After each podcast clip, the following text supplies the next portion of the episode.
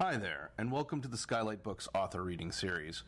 If you'd like to learn more about us and our many upcoming author events, please visit skylightbooks.com, where you can browse our inventory, buy books, and join our Friends with Benefits Club. You can also follow us on Twitter, Tumblr, and Facebook. To speak to a real live bookseller like me, please call 323 660 1175. Thanks for your support and enjoy.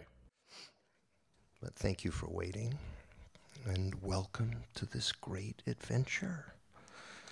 Because it is a great adventure, whether I'm here or not, whether you're here or not, whether there's even a book or not. And all we have to do, just one thing, is learn how to embrace it. But it's a pretty big learn. A lot of stuff can get in the way big stuff and little stuff. For example, on the little side of things, I'm willing to bet most of you have a word. You know the one I'm talking about. It's the one that gets under your skin. It hurts your feelings. Now, I'm not talking about the big, dumb, blunt words. I'm talking about the small ones, like, you're kooky, or you're vanilla. Mine was weird. It used to hurt my feelings, absurdly hurt them. My wife, before she was my wife, on her way to making my blocked calls list, said, You're weird. Instantly ignited a storm of feelings. And feelings are pretty tricky, right? I mean, they can be so wondrous, but they can also be so awful. And either way, they encloud us. When I was little, in a mood. My parents referred to me as this little dark cloud with little feet stamping around the apartment, bumping into furniture. But eventually, I got older and I got more curious and I got out of the clouds and I asked myself, why did being called weird bug me so much? Especially since it's pretty much my life. I can't tell you how many times I've been introduced as that guy who writes weird books. I mean, even look at this tour. I love my publisher. I've been with Pantheon for 20 years. But you know they think the books I write are weird. I mean, even this book. I mean, can you imagine that conversation? Mark, Mark, what, what's going on here? It's a, it's a graphic novel, only it's, it's much, much shorter. Well, it's a children's book. I like it. I like it. Okay, that's a start. It's a childhood loss and aspiration framed against a digital world at war with a pictorial reality. Or it's a children's book? It's a children's book. Whereupon my publisher, who doesn't sound anything like that, proceeds to book me on this wonderful tour all over the country, where pretty much every reading starts at 7 p.m which pretty much guarantees one thing there will be no children. In Atlanta, I was at a bar. In Cleveland, I was at another bar. And the weirdness, it doesn't stop there. As a newly minted father of an 18 month old, I've become pretty familiar with bedtime readings, and I know how to rate their success. A children's book is considered successful if by the end your child has fallen asleep. And by the way, if your child falls asleep midway through that book, it's instantly considered a masterpiece. so you see where this is going, right? If this reading tonight is successful, all of you should be asleep. I am curious, show of hands, who here is a parent? All right, babies, toddlers, teenagers. Teenagers, that's a whole other world. Um, show of hands, who here thinks they are still a child? Great, something for everyone, except maybe the teenagers. Though actually, the teenagers could probably benefit the most. I know I would have benefited from a book like this, and maybe it's even why I wrote it for my younger self. So if you don't have a little one, then read it to your younger self. Obviously, who you read it to is up to you, but also how you read it is up to you because there are three paths. The first path, which is the longest, it's not that long, it takes about 30 minutes. All you have to do is start at the beginning and read all the words. Uh, the second path takes about 10 minutes, and all you have to do is follow the haloed words. And for the shortest path, all you have to do is follow the rainbow colored words. So I think I'll start there.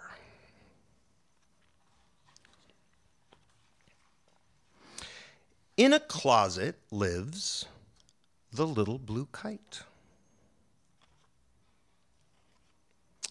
Only he knows just how scared the thought of flying makes him. That is until today. Today, it turns out, is a special day. The wind just takes hold, and what joy finds the little blue kite. And oh, how the deep sky beckons. The little blue kite even flies steady. And the more he flies, the deeper in love he falls.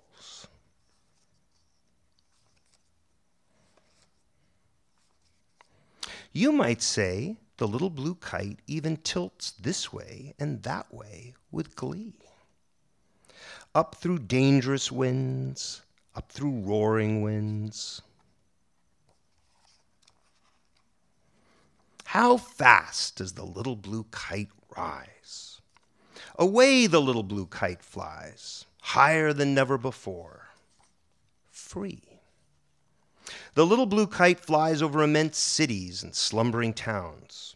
The little blue kite flies over great jungles and towering mountains. The little blue kite flies over burning sands and melting ice. The little blue kite flies over oceans wild with cyclones. Years and years race by, or so it seems, until the little blue kite realizes time no longer matters. Now, some say here was the end. The little blue kite was lost. But as it turns out, here is not the end. The little blue kite still flies high above, returning again and again to a sky for forever welcoming all of us to fly. Ta da! The whole, thank you, thank you. Pretty eerie. The whole book. Some of you are like, this is the guy who wrote House of Leaves. and it's true, it's a lot lighter. It's a lot easier, maybe. I mean, it's just about a kite that's afraid to fly and overcomes his fear and then soars. And maybe there's a little trickiness learning to follow all those rainbow colored words. My little daughter happens to love all those intervening pages, all the fluttering motion, lots of contrast, lots of color, lots of action. In her words, dick about, dick about, dick about. Do a day, do a day, do a day. Ooh. Now, I realize one or two of you is not fluent in DECCE, so I will translate. Something like, hey, what are those? I like pages. Can I eat one? hey, I'm pooping. Again. Now, of course, you, the adult in the room, especially when we get to that bit by the end, might be going, wait a minute, hold on. What do you mean time no longer matters? I thought this was about a kite, a kite afraid to fly. How did we suddenly jump to time no longer matters? Fair enough. But before we get to time, I have to tell you about the mud. Three years ago, I got married, finally. I didn't think it was ever going to happen and suddenly I was about to walk down the aisle at midnight. A midnight wedding.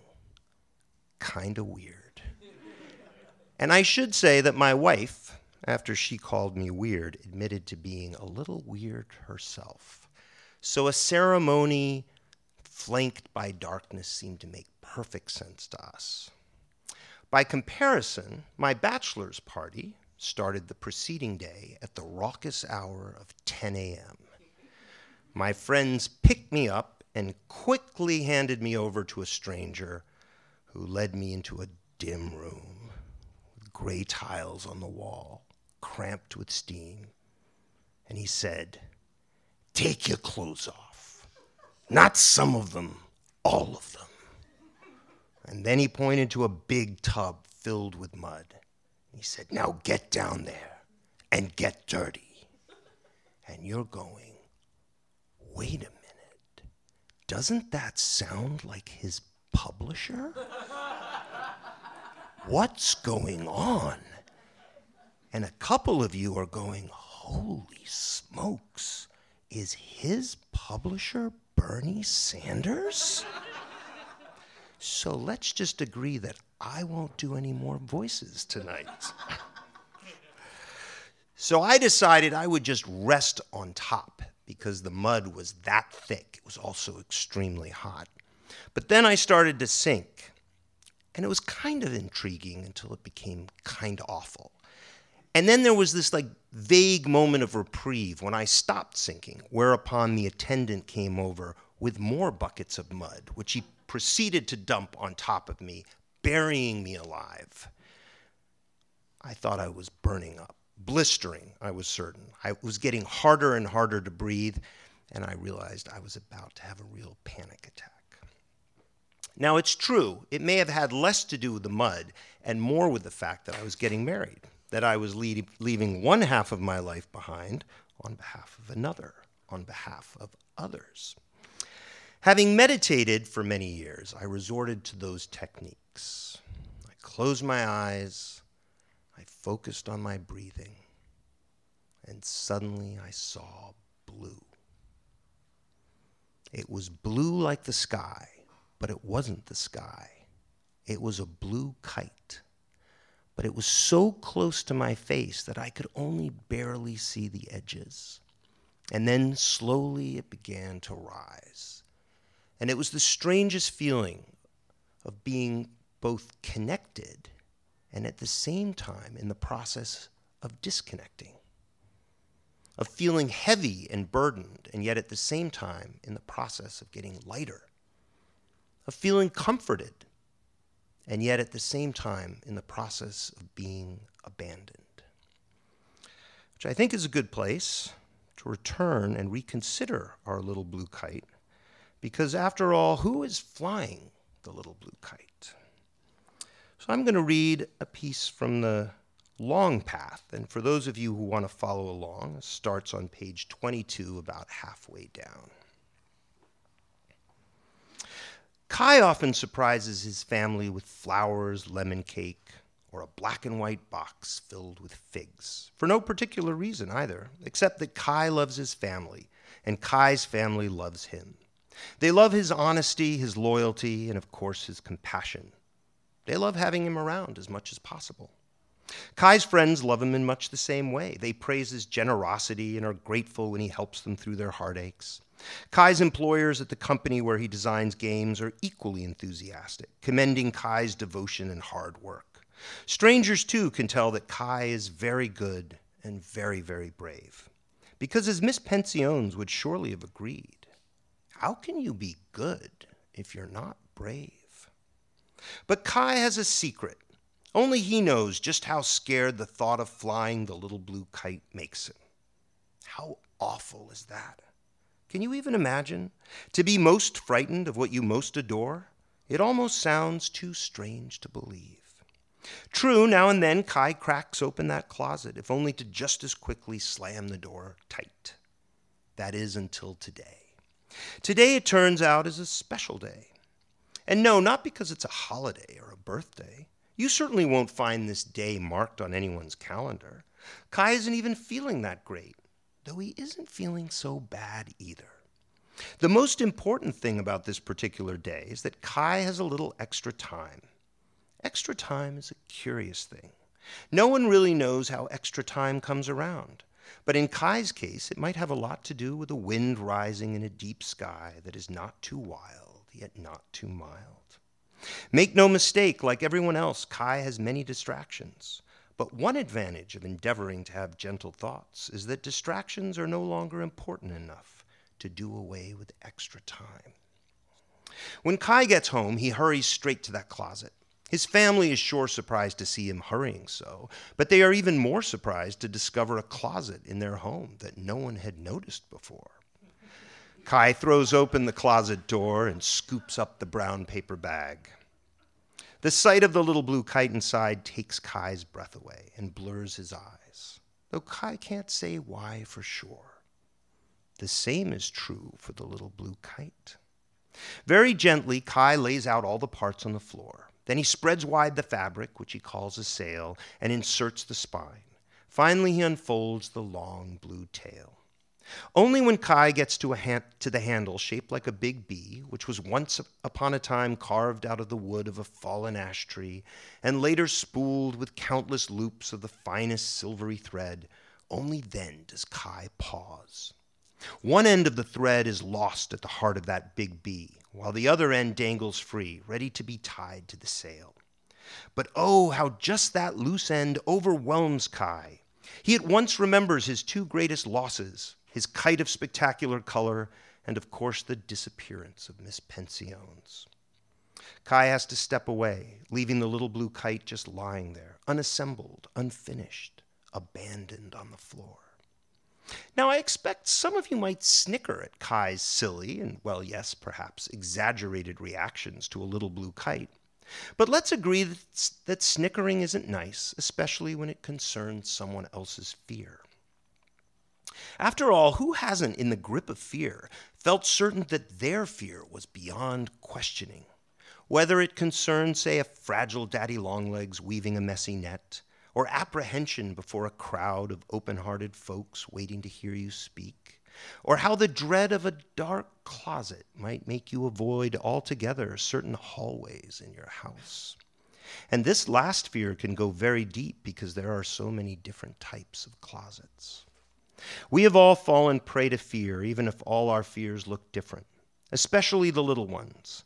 And when it comes to big fears, like, for example, an immense monster too immense for any one name, how can we begin to face that if we can't handle the little ones? Recently, I went to let in my Tai Chi instructor. Don't open the gate, Mark, he said from the other side.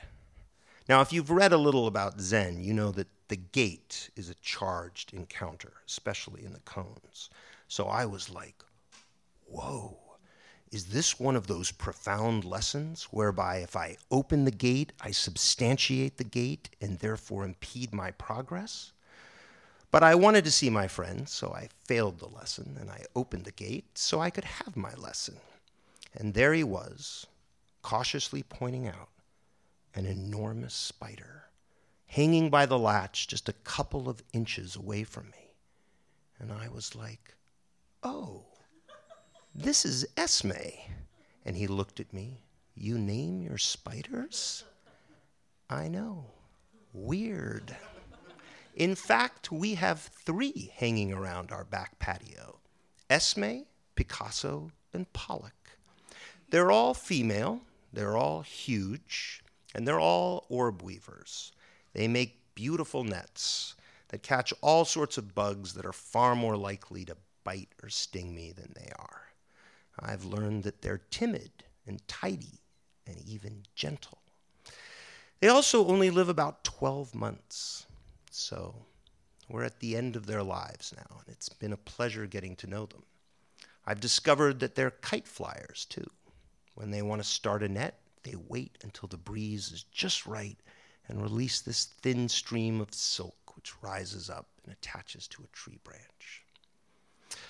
So, how many here are scared of spiders? All right. And how many are irked by spiders? All right. Well, yeah. Irked is code for I'm afraid to say I'm afraid, but it's okay. but how did we learn to be afraid of spiders? Who taught us to revile them to the point that we could even kill them with impunity? And why? Because of the way they look? Because they might sting us a little? Because they have eight legs? Now, I'm making a very, very big point out of a very small, almost nonsensical fear. Civilizations, cultures, and languages are particularly adept at manufacturing and perpetuating dangerous fictions that can make another's life worth less. Now, admittedly, languages can also create beautiful fictions that positively realign our relationship to others. For example, consider naming your spiders. But never forget that language is a creation, that even the fear you experience is a creation, that thinking itself is a creation. Basho, the great Japanese haikuist, wrote, There is nothing you can think that is not the moon. Which is to say, that like the light reflected off the moon, everything we think is at best a reflection. Cormac McCarthy put it more darkly the world has no name, which doesn't mean it's awaiting to be named. It cannot be named. In order to embrace and enjoy this great adventure, it is paramount that we never mistake what we think for what is. Of course, getting to that what is is the tricky part, but it's also what's at the heart of this book. So, for this last section I'm going to read, we'll start at the beginning and take the middle path. And this time we'll follow the haloed words and the rainbow colored words, and let's see where that goes. In a closet lives a little blue kite. Once upon a time, there was another kite. Little Kai loved this kite. Little Kai flew this kite so much its newness quickly faded. Branches of majestic trees tore the fabric. Kai lost count of how many times this kite smacked into the ground. But Kai never quit until one day an awful thing happened. A great roar split the sky, and the thread snapped. For little Kai, it was as if an immense monster, too immense for any one name and hungrier than all the emptiness that haunts the space between all the stars, had devoured his spectacular kite. Not one itty bitty shred survived. Kai had never felt so devastated. To lose that kite was to lose joy itself. Fortunately, at his new school, Kai had a teacher he liked very much. Her name was Joy Pensiones. One day, on one particularly gray afternoon, Miss Pensiones asked Kai to stay after class.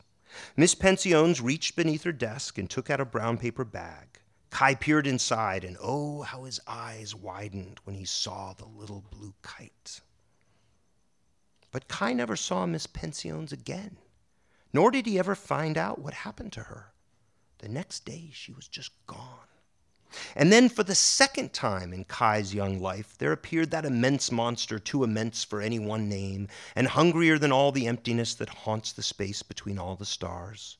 Only this time, instead of a kite, it had devoured Miss Pensiones. Little Kai was so sad. He didn't even want to go flying. So, you know what he did? Kai just shoved that brown paper bag to the back of his closet without a light.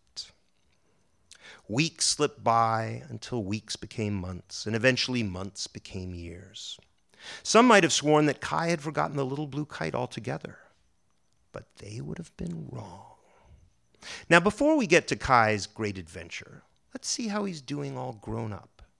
Kai is very kind. Kai loves his family, and Kai's family loves him. Kai's friends love him in much the same way. But Kai has a secret only he knows just how scared the thought of flying the little blue kite makes him. That is until today. Today, it turns out, is a special day. Kai throws open the closet door and scoops up the brown paper bag. Then Kai carries the little blue kite to a clearing he likes. Immediately, panic seizes his chest and strangles his breath. Kai returns the little, the little blue kite to the back of that closet without a light. But Kai never forgets the little blue kite. And somehow, the little blue kite knows this too. Until one afternoon, Kai returns to the clearing.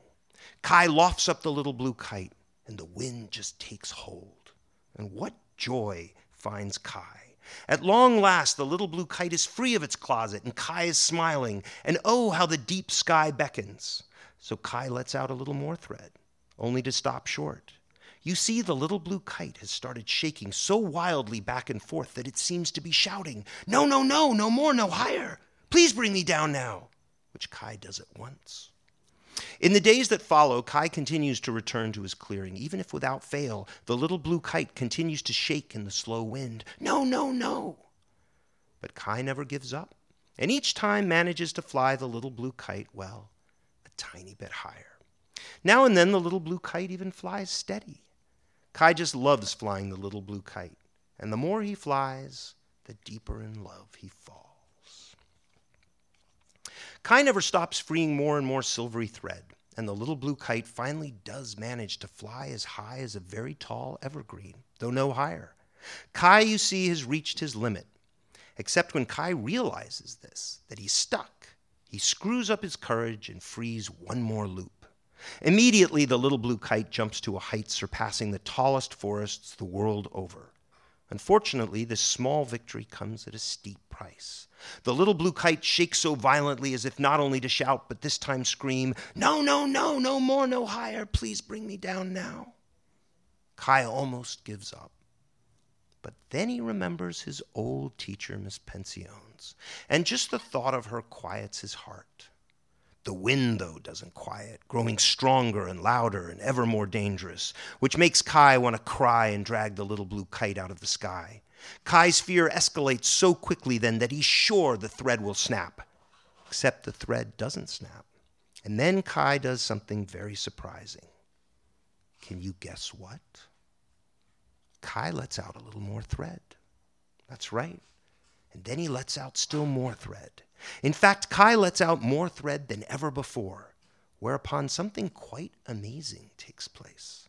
The little blue kite still keeps shaking, but this time it's not to cry out, No, no, no, no more, no higher, please bring me down now, but rather, No, no, no, not lower, not down there, higher, higher, please. You might say the little blue kite even tilts this way and that way with glee. Nor does the little blue kite stop there. Up through roaring winds, up through dangerous winds, until Kai has unwound the whole spool, or almost unwound the whole spool. One last loop remains. And what's more, it's not attached to that handle shaped like a big B. It's not attached to anything. Only Kai doesn't notice this. Kai just keeps struggling to see the little blue kite, which is so high that not even squinting really helps. And so when Kai frees the last loop, the thread just slips away. And would have escaped too if Kai didn't fast as fast can drop that handle shaped like a big B and snatch hold of the end. Poor Kai just wants to drag the little blue kite down out of the sky. And why shouldn't he? What else can he do? What would you do? Even if Kai has also started to feel something he's never felt before. It's as if the thread Kai holds wants to let go of him, which is when Kai at last understands. The time has come for the little blue kite to fly on. Kai's heart stops beating so fast. In fact, Kai's heart just breaks. But because Kai loves the little blue kite so much, Kai lets go. Now, I'm not going to tell you what happens next because I want you to have that moment for yourself. But it was the moment that happened to me while I was interred within that mud. Like Kai, I also let go of the little blue kite. And it was terrifying and heartbreaking. But it was also transformative and liberating and calming. And when I was told it was time to go, I was completely surprised. And not because I'd fallen asleep, quite the opposite. I was wide awake. But something had changed. Something was breached. The mud no longer mattered, fear no longer mattered, and you guessed it, time no longer mattered. And also being called weird no longer mattered. But why had being called weird bugged me so much? I think strange is a comparable word. Comes from the Latin extraneous, meaning external. And I think that's the root of it. Weird implies that you're outside. Weird implies that you don't belong. And weird as this may sound, my whole life I've always wanted to belong. When I was little, my family moved around different countries, different cities, different socioeconomic states, where I always felt that I never belonged. But what was I ever outside of? Only that which we are all only ever outside of, unless, heaven forbid, we're enthralled. Powerful fictions, whether they're tribal or national, economic, religious, racist, queer phobic, gender biased, human, you name it. Alan Watts put it beautifully You are not born into this world, you are born out of it, like a wave from the ocean. You are not a stranger here. After all, we are all comprised of particles that are already billions of years old. And yet, how often do we recognize ourselves so insufficiently, so sparingly? And in terms we had no hand in writing, let alone creating. Access to what is beyond fiction, to what is, to what lights the moon, to this great adventure, is what this book seeks to give you and whoever you share it with.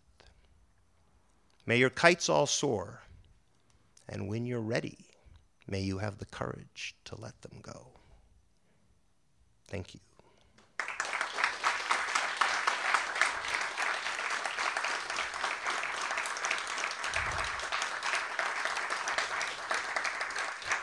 Questions?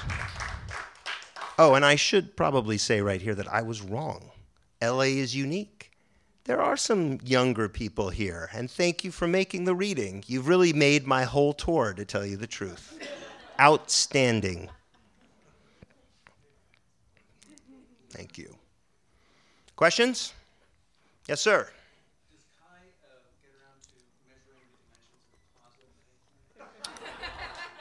The question is Does Kai get around to measuring the inside of his closet? Absolutely not. yes, sir. So, The Familiar is such a largely expansive work, and five books right now, and um, at 880 pages, and you work with a lot of people, like with translations, different languages, and all that. What was the writing process going from that series to the Little Blue Kite, which is a much smaller work and you know just this much more concise. So the question was uh, was how the Little Blue Kite um, relates in process to the Familiar, which is a planned 27 volume novel, and we've gotten through five uh, volumes, which is um, as it's remediating a television series, which is basically season one, and uh, it involved a great deal of, of people. Um, well, the Little Blue Kite is is many things, and and what I wanted to share with you tonight is this just pivotal experience that I had that allowed me to sort of behold things in a very different way. Um, but uh, and so I don't want to put too much on that kite, but certainly the experiencing experience of watching this huge project um, get paused was was enormous. And um, though actually, I realize I'm I'm in a town where many people have worked on series that get paused, so I am at home. um, but I think the the process for for for the little blue kite as it as it pointedly illustrates, is about how to let go of those things, how to sort of dismantle those things and realize that something still remains. That's the curious part, you know, the letting go of these structures and these systems and these routines and these futures and these fictions and these plans, you know, doesn't necessarily obliterate everything. It actually can liberate something. But it, it's that something that becomes very sort of quantum. It becomes very difficult to define, and yet it's vibrant and full of energy um, and alive. Yes, sir.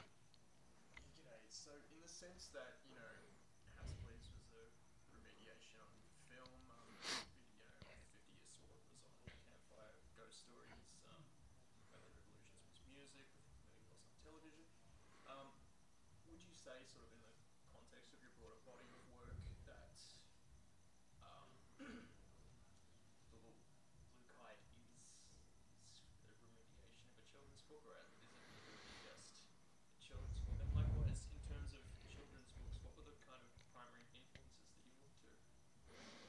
So the question is, what the hell do we do with the little blue kite?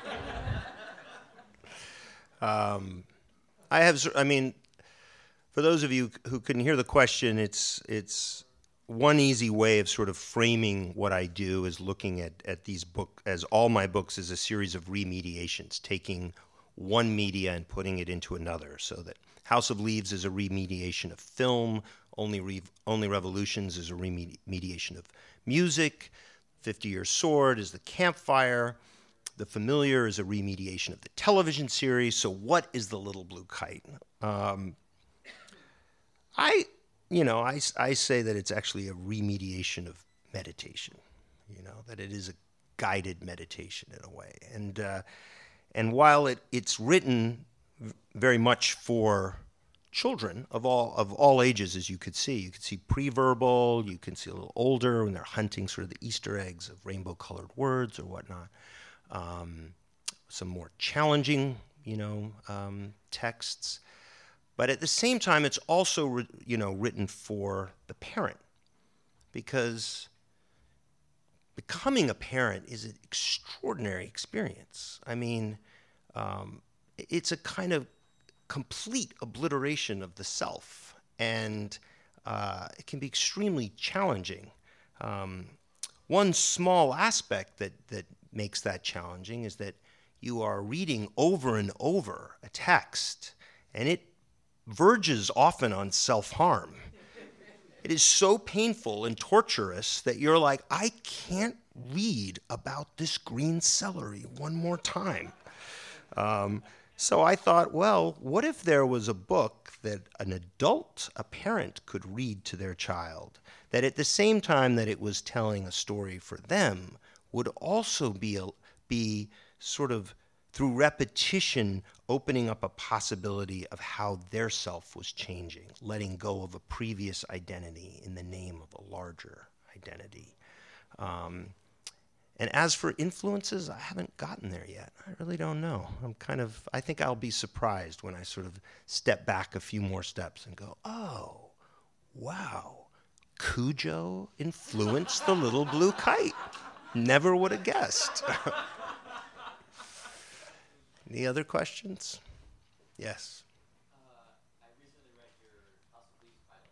Mhm. I loved it. Oh, thank you. Could you just talk about maybe like how that came together and if there's ever going to get any?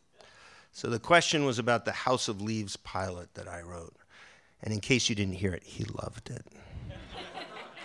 um, what is going to happen with that? Well, I have been involved with a in a dance for about two and a half years, and uh, there was a, a big deal that was um, looking at uh, House of Leaves as a television show that came very close, and uh, didn't didn't happen. And then I wrote the pilot somewhere in there, and I put that online. So a few people read that, liked it. I will say that pilot was, I would say, about 10% done. Okay? Just kind of a notion. Um, then I got very, very close to another deal, like very close. Um, but that didn't happen because apparently they didn't like my blue scarf. I was just, you imagine that? Um, no, so I, in the interim, rewrote the pilot and wrote two more episodes. And I think these three episodes sort of accurately frame what my vision of a multi season version of House of Leaves would look like. So I haven't quite decided what to do, except that I'm going to post those three episodes. Um, on Black Friday. I feel like that makes sense. So if you're curious, you can read them and uh, let me know what you think. Uh, it's, uh, yeah, they're fun. I would say, just for the record here, they're about 65% done. You know, I, I, it's you know, it's a fluid form. I like seeing the change. I would like to see how different people added different things. Now, will it happen? Who knows? You know, maybe there's another company that sort of sees the light and says, "Hey, let's do something crazy with that novelist." Um, but you can't fault them if they go, "Hey, let's not do something with that novelist." Um, and I guess the only other thing is is that the little blue kite really does illustrate this open sky that I have stepped into. And so the future is wide open and it's kind of mesmerizing and terrifying too. But I also have started to think about uh, another book. And when that takes hold, you know, I'm very faithful. You know, once I once I once I'm there, then that's it. I'm just going to work on that book. So I think in the next few months, um, I'll sort of uh, figure it out. So yeah, but anyway, thanks for bringing that up. Any other questions? Yes. Um, at what age or stage do you accept and embrace being weird and then, you know, thrive in being weird? That led you to thrive in being weird? What stage? Late, late in life. Late. I mean, um, I kind of needed to understand what it meant. Um, and, uh, you know, I, I think your question is, it's very interesting because it's, it's, at what stage did you accept being weird and then start to thrive in being weird? Weird, right?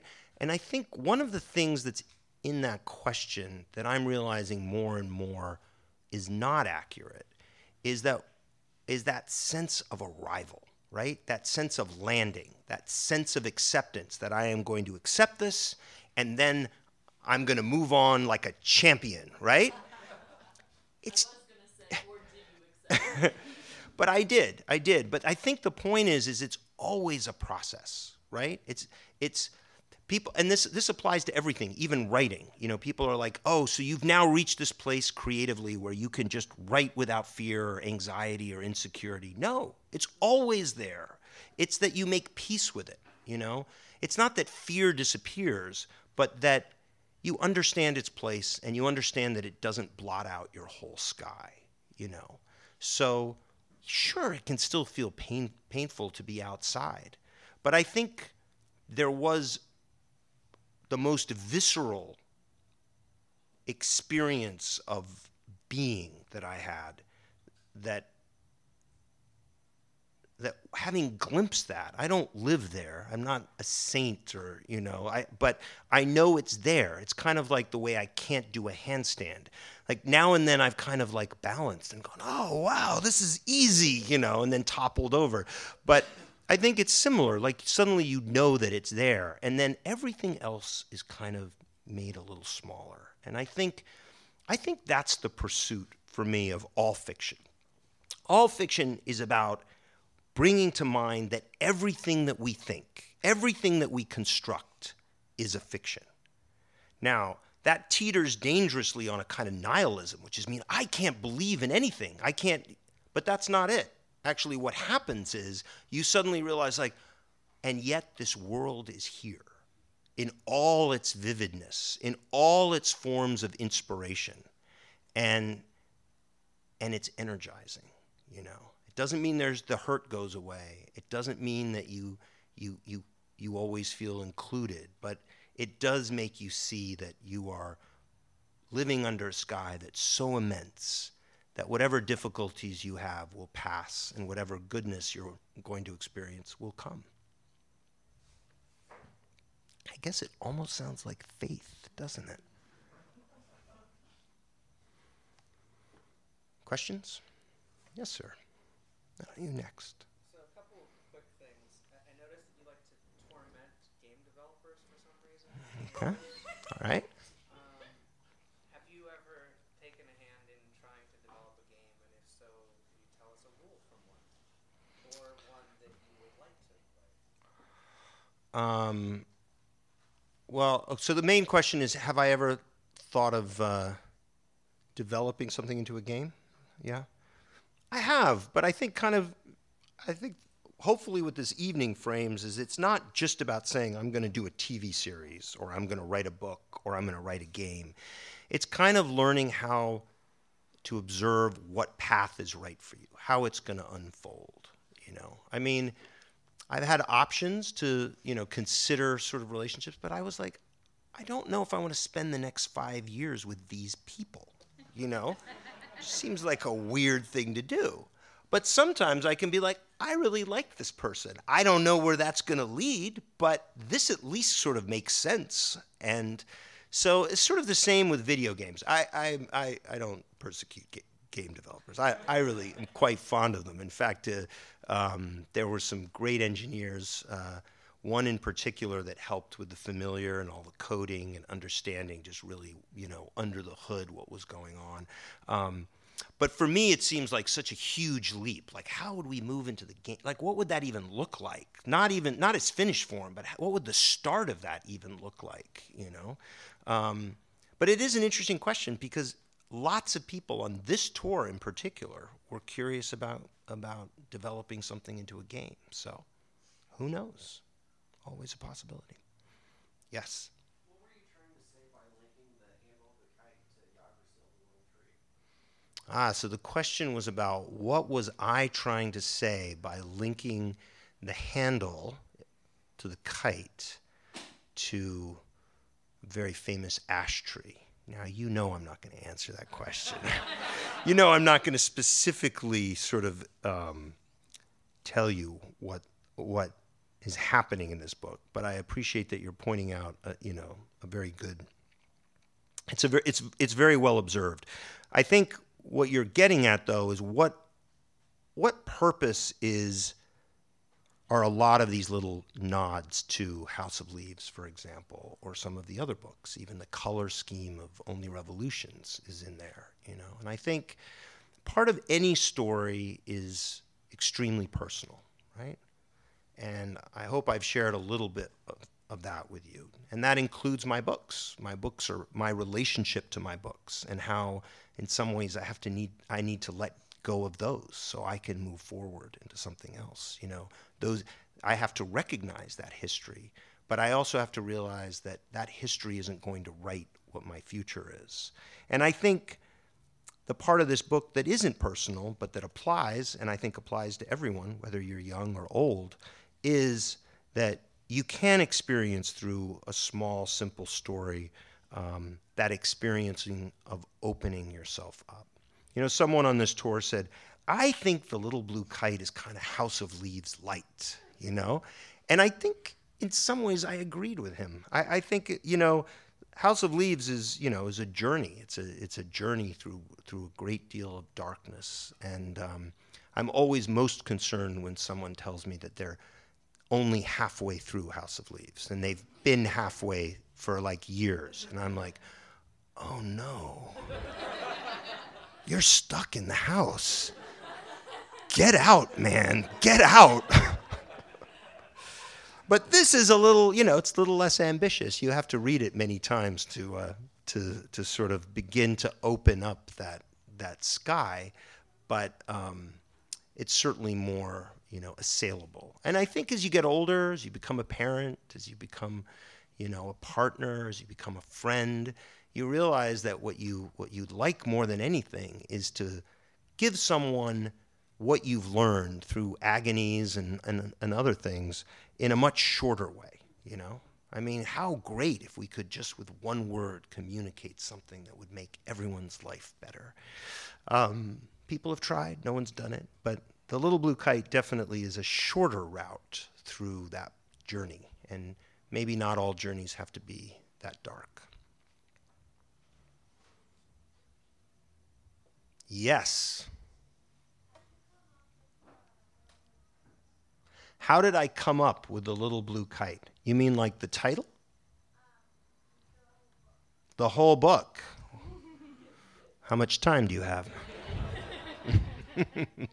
so, how did I come up with the little blue kite? Well, partly it was this image that I had of a blue kite that I was sort of sailing in my mind and what happened when I let go of it. Um, but that, because you're very smart, is only part of the story. Because as whole and fully formed as that experience was, it took another three years to finish the blue kite, the little blue kite. You know, it was an amazing amount of sort of rewriting, and the story grew, and there were multiple characters and footnotes and an ash tree, and it just went on and on. And then I worked with my editor, and we cut it down and cut it down until it was just as slim as possible. And then there were all sorts of drawings that were made. I spent every night watercoloring kites And, uh, and then we had all sorts of skies, but we thought, how great if everyone submitted skies. So we went online and we asked readers if they would submit their favorite skies, and we incorporated them in the book. So when you look at these skies, you, you're seeing actually scores and scores of people who've shared those skies that felt something to them. And then we just put it all together and tied it up in a bow and went, let's go on a book tour.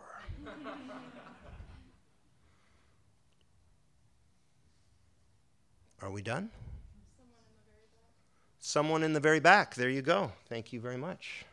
I'm just curious, with um, sort of a multi-path story like this, do you kind of work out from the simplest story? Do you come at it from the most detailed and work inward, or is there a pattern? Right. How does how does one de- how did one or how did I develop the three paths? Um, you know, I think the way it is is it's like when you start something, it's just this thing on paper, right? And you kind of are moving the words around in a way. And but I think as you live with it, and that's certainly what happened with this, you realize it, it leaves the page. It becomes this story that's that's three dimensional for you.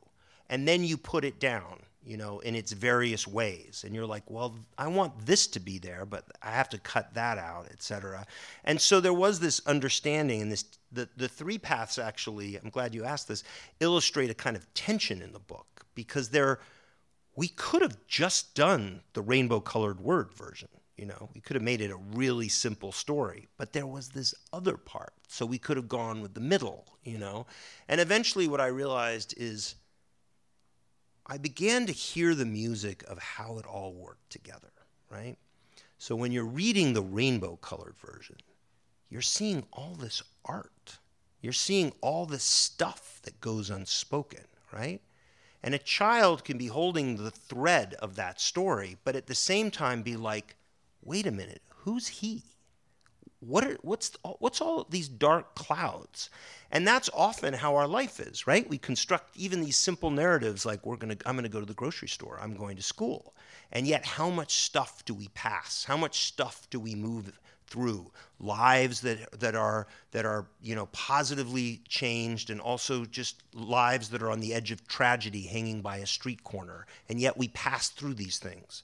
And so the idea was that you could tell a simple story but at the same time begin to reveal that the world is a much bigger place. Now the other way works too where you where you're where you're reading the long version more intricate and yet at the same time you can also feel like but there's also something really simple here, too. And I think it's the music between these two forms that, that is sort of exciting and different about this book, I think.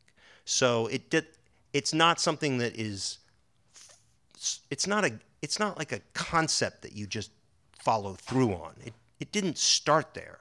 It just started with this experience of the self flying a kite that may be the self and where and how do we tell that story? One more question and then I'll sign books. Sound good? Who's up for the challenge? There you go. Now that you've made this experience you have tangible for other people, do you feel uh, Hold on, let me let me paraphrase. Now that you've made history with this book. Thank you feel like another level of release and catharsis putting this out? Oh, wow. Personal. Do I feel another level of release or catharsis by putting this book out? Gosh, what do I feel? Tired. I've got to go to counseling with my car. Everyone in the audience is wide awake. um, yeah, there's a kind of melancholy. I wouldn't say catharsis. You know, there is a there's a mini catharsis. Every time I read that moment when Kai lets go of the kite, it it affects me. I mean, there's such a, that's it's just such a profound, important feeling. And then what follows next is, I know to be true. You know that that that's where the great adventure starts. It's not where it ends. And so So for me, it's not so much of a, a feeling as a kind of here-ness, I guess. I'm here. I'm, you know, this is this is it, and how exciting that is. I get to be with you tonight, you know. So I don't know what what to call that. Um, let's just call it the little blue kite. Sign some books, all right? Thank you very much. Where do you want me to sign?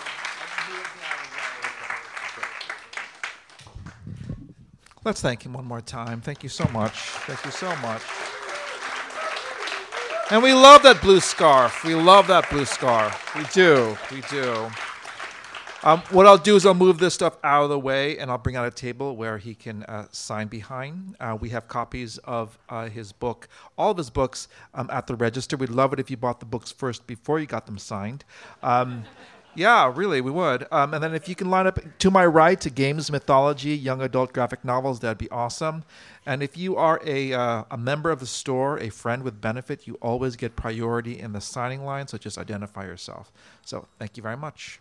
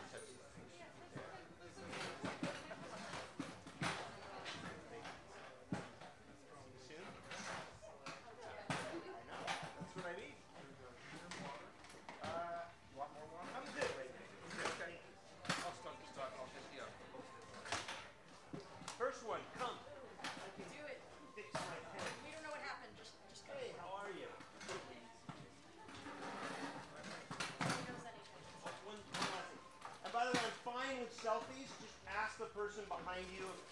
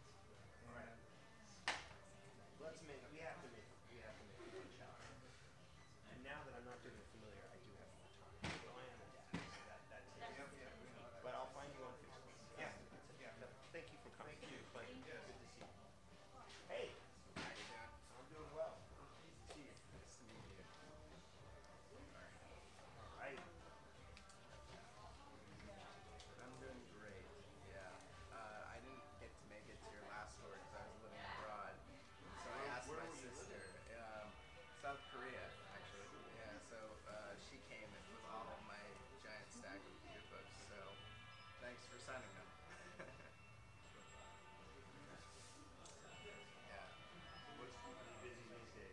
Well, um, I'm kind of doing a double job thing. Um, so I do editing for film, and then in the meantime, I'm doing some substitute teaching.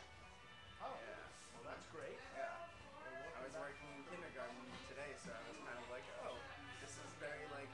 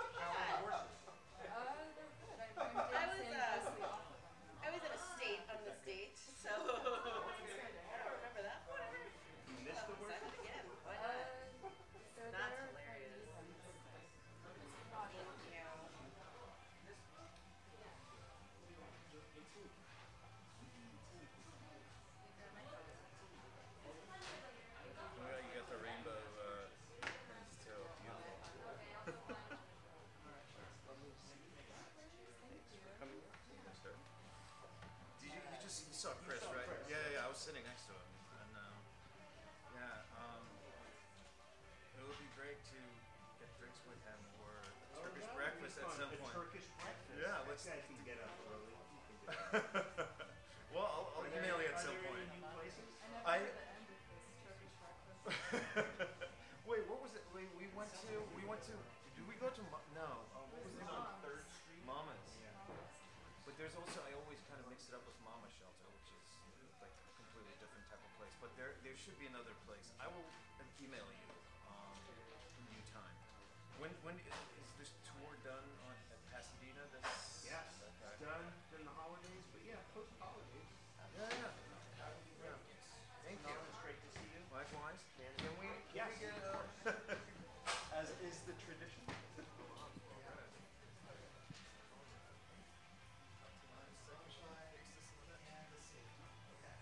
Thank you. Take care. Take care. Take care. Bye bye. Hey. Hello. I have many books. I'm good. How are you? And this is for you. Um, I can't tell you. This book came at the in such a timely way because I've been going through so many transitions. Moved in with this one. Oh, congratulations. Thank you. That is a big step. It's a huge again in like a matter of two months.